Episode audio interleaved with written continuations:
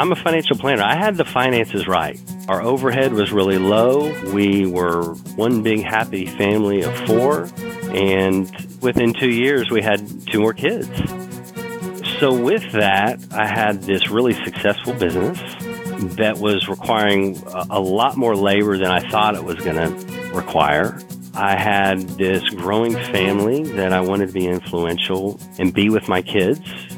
What I found was I had these really great ambitions as a business owner. I had these really great ambitions as a father, and I really wasn't doing either well. And that bothered me. Helping people build ambitious and satisfying careers, businesses, and lives. This is the Influence Ecology Podcast. Now, here is your host, John Patterson. Good morning, good afternoon, good evening, wherever you are in the world. I'm your host, John Patterson, the co founder and CEO of Influence Ecology. We're the leading business education in transactional competence. Broadcasting from Ventura County, California, this podcast features case studies, stories, and lessons from business owners, executives, and entrepreneurs who found real solutions, real results, and real satisfaction not only with work, career, and money, but in every area of life. You'll hear how these ambitious professionals found that those who transact powerfully thrive. After 10 years with a nationally recognized financial planning practice, Wesley Pingleton had ambitions to go out on his own. In doing so, he got what he wanted great success, creative freedom, and the opportunity to work with the right client. But with each complex case, a unique solution produced a massive amount of labor. In short time, he cringed at the thought of growing his business. In this episode, you'll hear how he learned to construct a business model that's allowed him to have it all to scale his business, meet his financial goals, and truly enjoy his family life. In our Guru Talk, you'll hear co founder Kirkland Tibbles and I address how most people make offers that they are unfit to present, commit to, or fulfill. Many just cannot prove that they are fit to build and maintain the transactions that would satisfy their aims. Here's the interview. All right, Wesley Pingleton, welcome to the Influence Ecology podcast. John, I'm very excited to be with you today. Well, let's give you a moment just to say who you are my name's Wes Pingleton. I am co founder of Full Circle Wealth, based out of Dallas, Texas. And what we do is we offer help to entrepreneurs and executives who are preparing for a liquidity event of some kind. Uh, usually, this is through the sale of a business or potentially somebody retiring. And they get invited to speak with us because they know life is going to change for them in some way at Full Circle Wealth, we spend time with clients assessing their resources, building balance sheets, giving them a good idea of what life's going to look like in this new phase. But most importantly, we spend time assessing their human capital and the human resources they have. I have a team of certified financial planners that help lead and just make really complex liquidity events simple.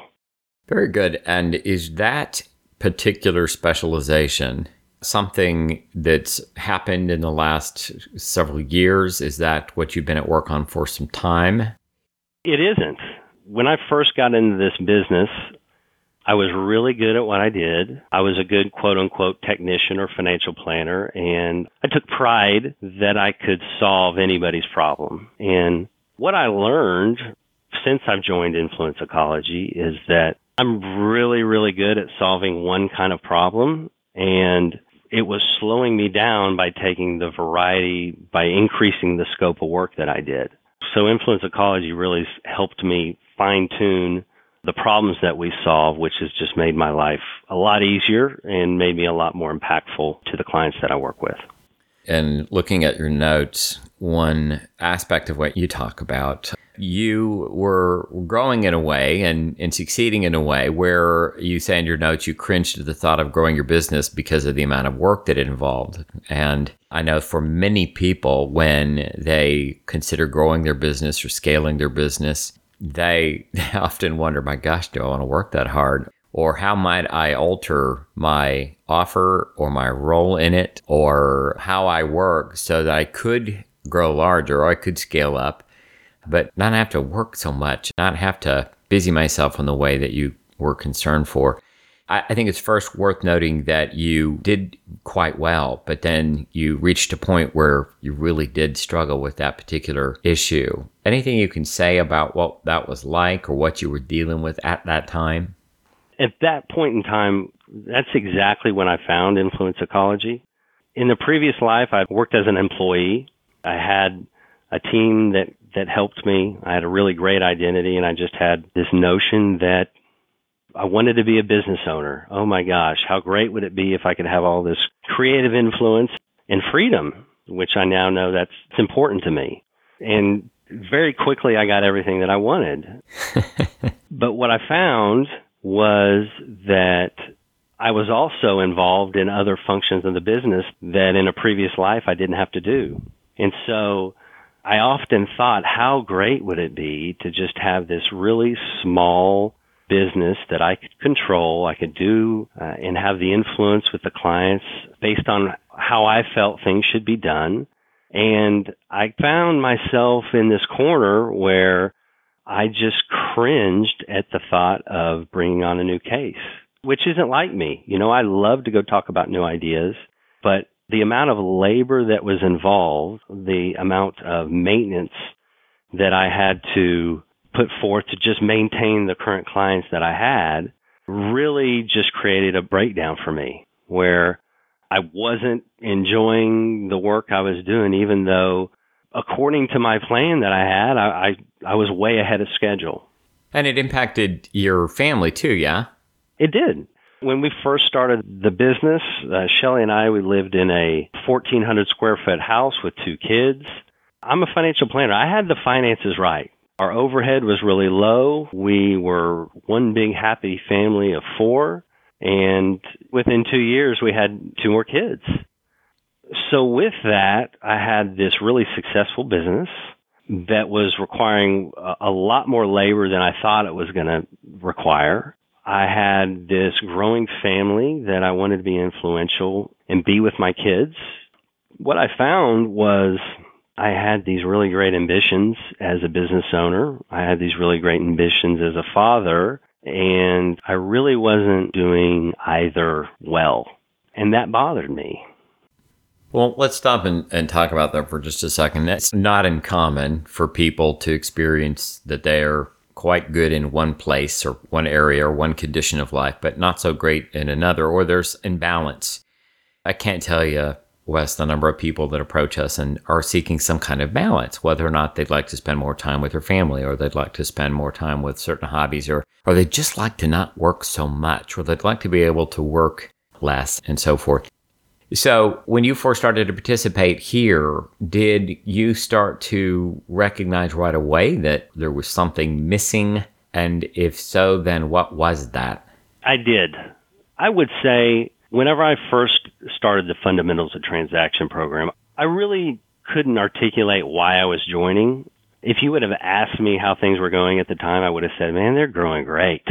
Would have cited some financial metric that said, look, I'm two years ahead of schedule, but I knew I, I didn't, I wasn't really proud of the work I was doing for some reason. And so whenever I joined the program, I think the biggest impact that I had initially was learning the idea of commitment. And I always prided myself in always doing what I said I was going to do. You know, I grew up in Oklahoma City. That was part of our ethic. That's how you know you're working with somebody is based on their commitment. And for me, one of the things we did in the fundamentals of transaction program is inventory commitments. And it reframed just what happens and how you're viewed when you renege on a commitment. And these are always things that I was aware of, but whenever you inventoried the commitments that I had at the time, it really made me think carefully about taking on anymore because I just realized I had my hands full. With the fundamentals of transaction program, that's the single biggest impact because what I realized was I was running around as a business owner and as a father overwhelmed all the time.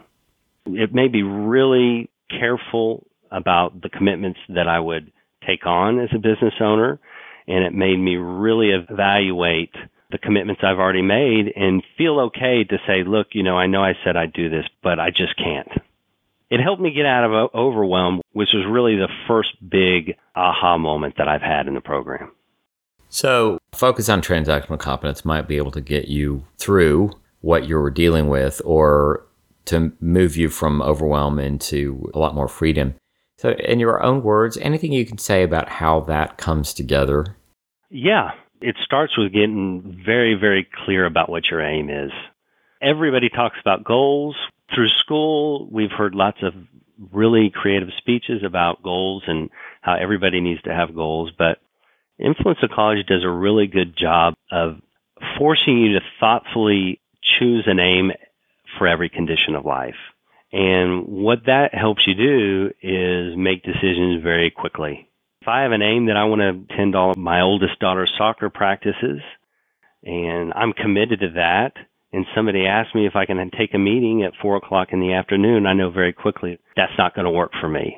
And that's a very simple example, but connecting the dots and getting really clear about your aim has helped me make the commitments that I know will help me satisfy that aim and and really quickly decline the things that just don't matter. To me that's made all the difference. I believe you identify with the performer personality, is that correct? That's correct. Okay. So one of the the dominant needs for happiness for a performer personality as we study it is freedom. So I sometimes wonder if some of my performers think, my gosh, if I articulate my aims in all these conditions of life, if I build the transactions to satisfy my aims in all these conditions of life, what freedom will I have? And it's a bit counterintuitive to be left with a huge, huge world of freedom when you've basically eliminated all of the gray area. Anything you want to say about that counterintuitive notion? I would say this. It took me forever to do this exercise. I'm in study groups where some of my study mates very quickly could articulate, yeah, these are these this is what my aims are and they're very well thought out. It was always very painful for me initially to put those on paper because the fact that you're putting those down takes away your freedom. I love to have flexibility. I love on the spur of the moment to go do something or take some meeting or have an afternoon off for my kids. Yeah. It was a challenging practice. I can remember in those very early days sitting down and articulating what I want here and and knowing that that's going to create some commitments on down the road that's going to take away my ability to maneuver and do what I want to do. So, yeah, you're exactly right. It almost made my stomach hurt when you sat down and finally got everything down written down and looked, but in other ways, as those aims got really clear and really simple, and you look at them more frequently, they became a little more authentic. And the more authentic they made, the better they helped me. Eventually, I got over that to understand that they gave me more freedom if I did it right. Mm-hmm. But initially, it was a challenge to do the work and it led to quite honestly really late study papers sometimes yep i can imagine well there is a, a benefit to understanding that particular counterintuitive bit articulating all of your conditions of life and what would and would not satisfy them it starts to build a, a very clear picture of what to accept and what to decline and how to move in the marketplace. And uh, I'm glad you discovered that counterintuitive lesson. Is there anything else that we should know about your journey through this study as a performer, or what you discovered, or how it helped you? If you'd like to know more about influence ecology and our approach, you can register for free 30 day guest access. During this time, you can test drive our interactive webinars, online learning system, and private mentorship. Program participation is by application only, and successful participants earn candidacy into our advanced program tiers. Our members are an international assembly of ambitious professionals, business leaders, and executives from a variety of countries, industries, and cultures. To find out more, you can find a link in the show notes for this podcast at influenceecology.com forward slash podcast. That's influenceecology.com forward slash podcast. Or in the US or Canada, you can text the word ambition to 805 262 9008 and we'll send the registration link right to your mobile phone. Again, text the word ambition to 805 262 9008. Also, in our show notes, you'll find all the links to websites, books, or special downloads mentioned in this podcast. This whole program has taught me how to how to ask for help and it's taught me that once you get help, it will translate into freedom. Once I really understood the value of getting the right people in our organization, Mm-hmm. the speed at which things can move, that's completely changed the way we do things. I loved studying the personality types, but I loved even more going to my first conference and playing a game and getting in a, involved in a team and seeing what it looks like when a bunch of ambitious people with different attributes and, and different qualities get together to solve a problem. For me, since joining the program, we've added uh, two certified financial planners. One's a producer, one's an inventor.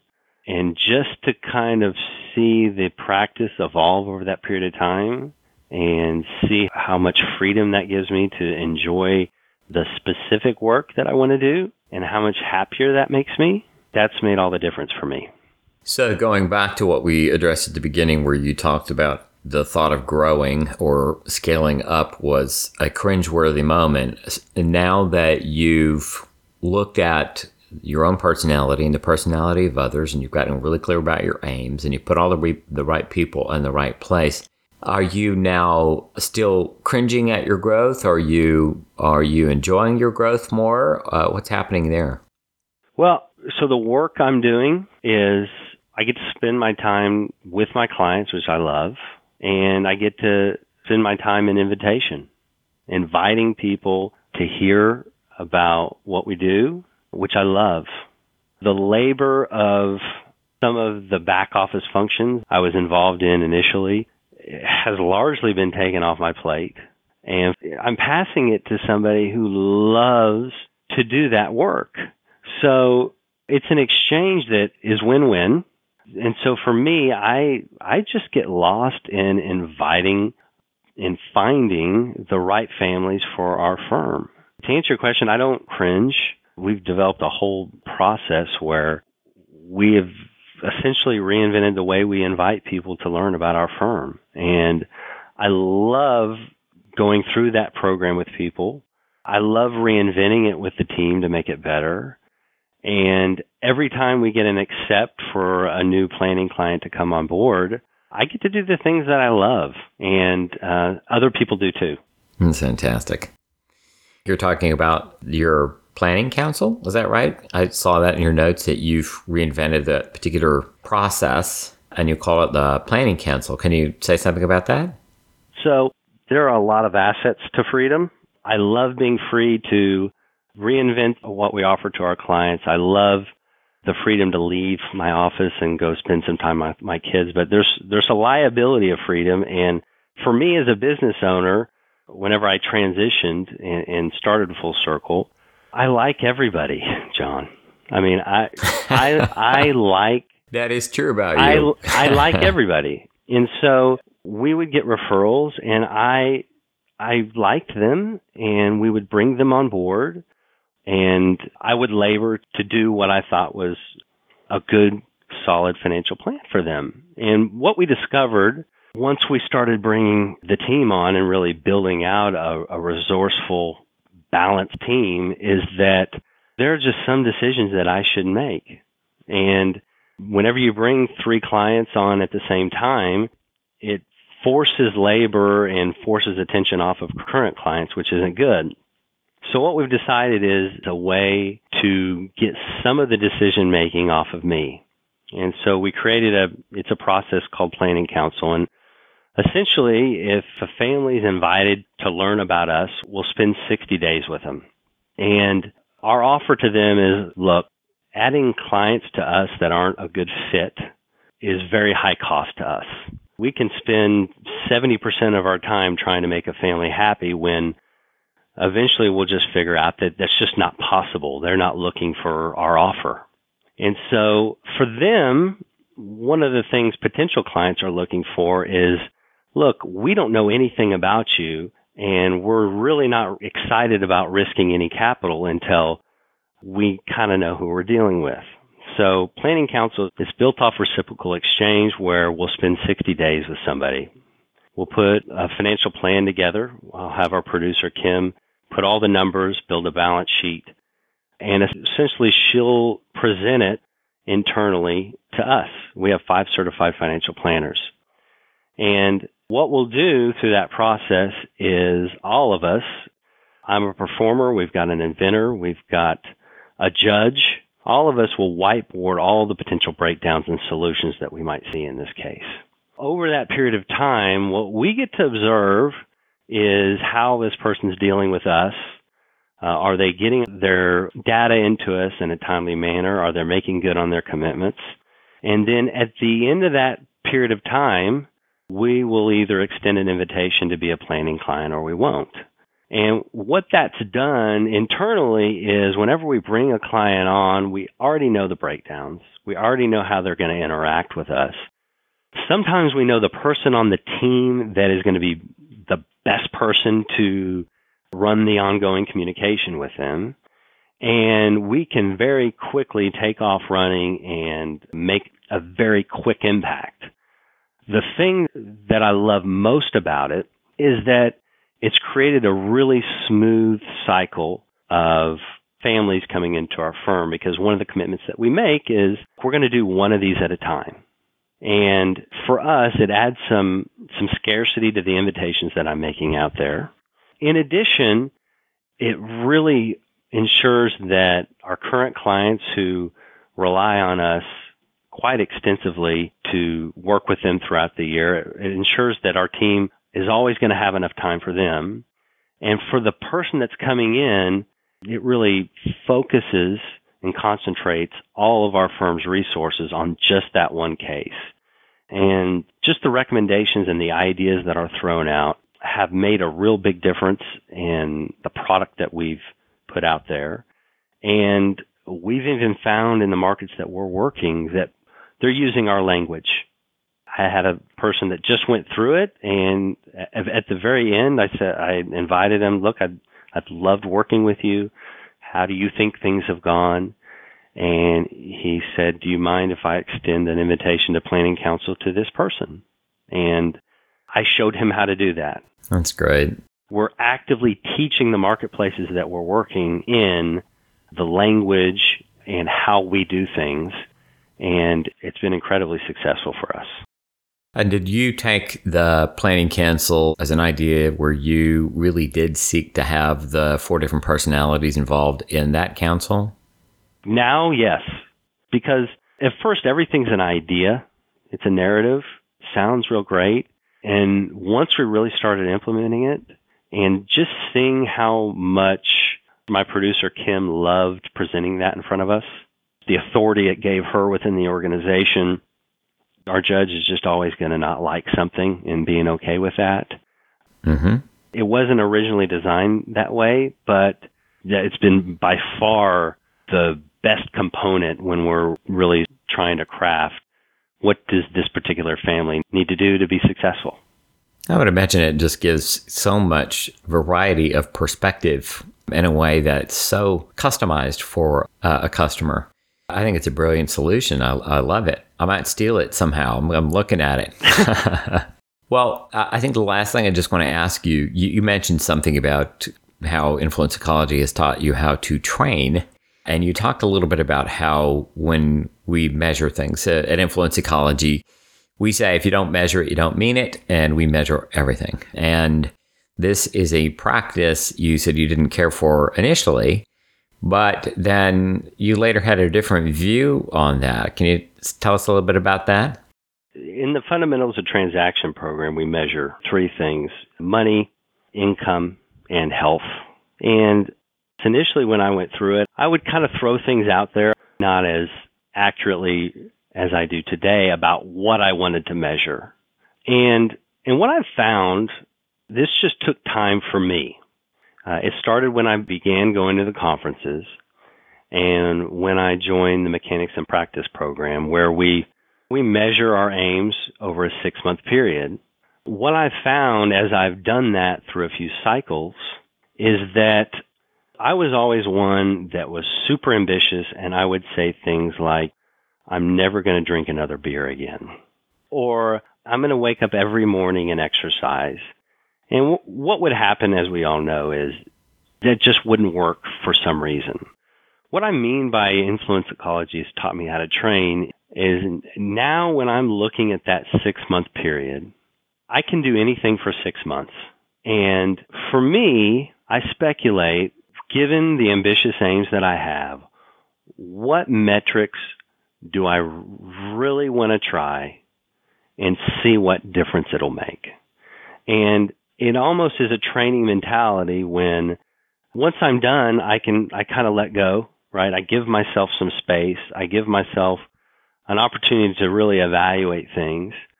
But for me, it's just, it's a dedicated time and space for me to change my practices, sometimes in a dramatic way, to see if they've made an impact. And some of the biggest new practices that I have now are the result of sitting at a conference, talking with somebody in the ecology and saying, you know what? Why don't I give that a shot?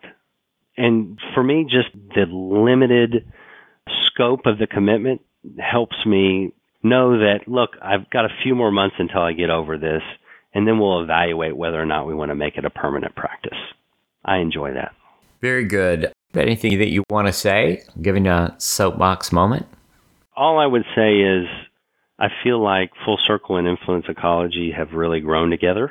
Even in the short time I've been participating in the program, I've seen you guys always evolving, always reinventing yourself. And I just love that about you guys. As a business owner, that's what I'm trying to do.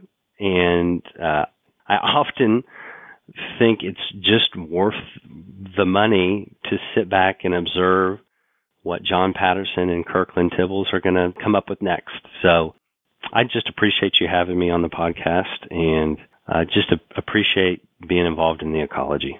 All right. Well, Wesley Pingleton uh, from Full Circle Wealth, thank you so much for being our guest today. It was a pleasure speaking with you. As I stated in our Guru Talk, you'll hear co founder Kirkland Tibbles and I address how most people make offers that they are unfit to present, commit to, or fulfill. Many cannot prove that they are fit to build and maintain the transactions that would satisfy their aims.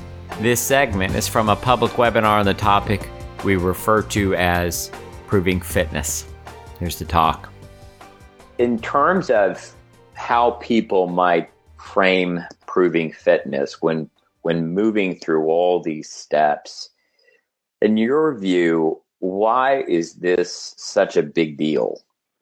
I think that what people fail to recognize in uh, Western culture, especially, is the uh, inherent and grounded need for folks to uh, recognize that their concerns can be met in uh, in a substantial way, and why we have proving fit at step number two is that most people who make offers in the marketplace are doing the best they can but they they fail to prove fit in those offers.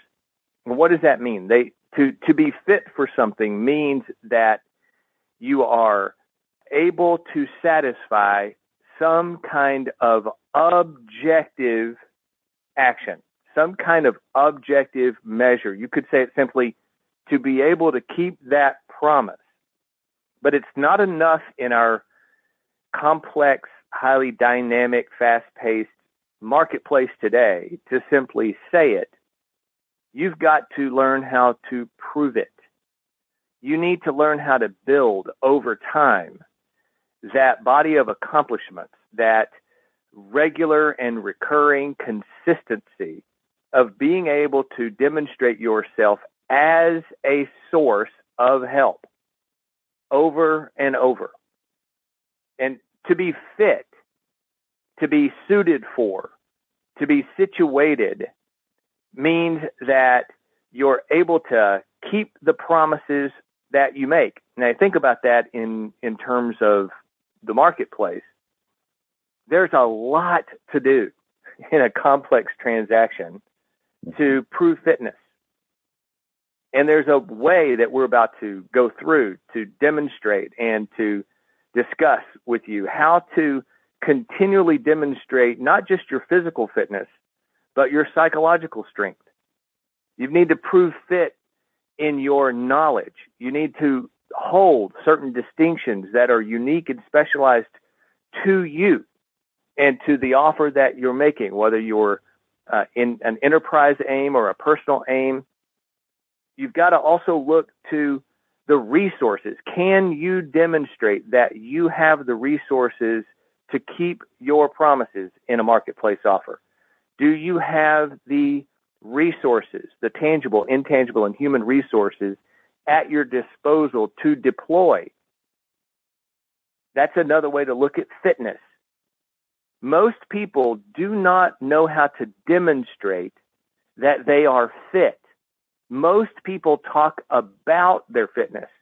Most people talk about the features. Most people talk about benefits of marketplace offers, for example. Most people produce certain narratives in marketing that are high concept, but they fail on a regular basis to prove that they are fit to offer substantial and specific help to take care of substantial and specific breakdowns that people need taken care of in each one of those conditions of life. I think it's worth taking a moment and finding ways to reflect on what is common. You talked a little bit about the the hype. Uh, there are all the ways that people go about making their offers in the marketplace. Uh, there are all the ways people go about selling something, pitching something, perhaps launching a new product, perhaps launching a new service, starting a company, and so forth. If we think about the things people are messing up, where they don't demonstrate their fitness, first of all, what would you say that they're not attending to, and to whom are they not attending to it with? Most people who fail to prove fit are not relating to the customer. If we're talking about marketplace transactions, which are the predominant kind of transaction we deal with in our studies, most people are concerned with demonstrating their own ability without demonstrating their ability to help. They'll talk about their own kind of capacities, for example, but they're not relating it to the specific situation and why they are a source of specialized help, why they are the person, the company that is best suited to take care of something. One another way to say it, John, is they know something that other people don't know about an intimate or specific issue that a customer is facing. They aren't fit. They aren't fit financially to keep the promises that they're making. M- many times people are doing their very best efforts to provide a good idea that they think that the market might actually and they may even be right about it, John. It might be a really good idea that the marketplace is in their mind ready for this kind of fix or this kind of product or service, but they're not fit to deliver it. They don't have the financial or the physical resources to take that offer to the marketplace, but yet they're out there doing it anyway. Uh, I'll give you another example. Some people, especially entrepreneurs, have a tendency to get a good idea, to compile a, a team, even, maybe even build some modeling, and they'll rush out into the marketplace, but they're not prepared to satisfy the kind of contractual constraints. They don't know the the ins and outs of a particular legal jurisdiction, for example. We just had a have an example of a young business person uh, out here in our local area who was building a very big business and then got approached by the jurisdiction and found out that they weren't they weren't correctly permitted for that particular activity. Yeah. They it was a good idea. And in fact, the way that they were building their nice enterprise, they were correct. It, they were serving something. But they didn't have the competence to transact all the way around the transaction cycle because they simply were not fully fitted for this particular enterprise in this particular jurisdiction. And that is a mistake a lot of people make. If you enjoyed this podcast, we ask that you share it with others. You can share it from our website at influenceecology.com. You can subscribe on iTunes, Stitcher, or any place you get your podcast. If you haven't yet offered a rating or review, you can do so on our website, or I ask that you take a moment, go to iTunes, and let us know what you think. Thank you for listening to another great episode of the Influence Ecology Podcast. I'm your host, John Patterson. I'd like to thank Wesley Pingleton for a great interview. In our show notes, you'll find links to connect with him and all the links to websites, books, or special downloads mentioned in this podcast. This podcast is made possible by the brilliant work of the Influence Ecology staff, mentors, and members around the world.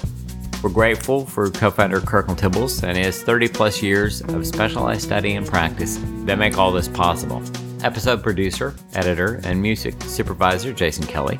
I'd also like to thank Tyson Crandall and Carl Gregory for their contributions.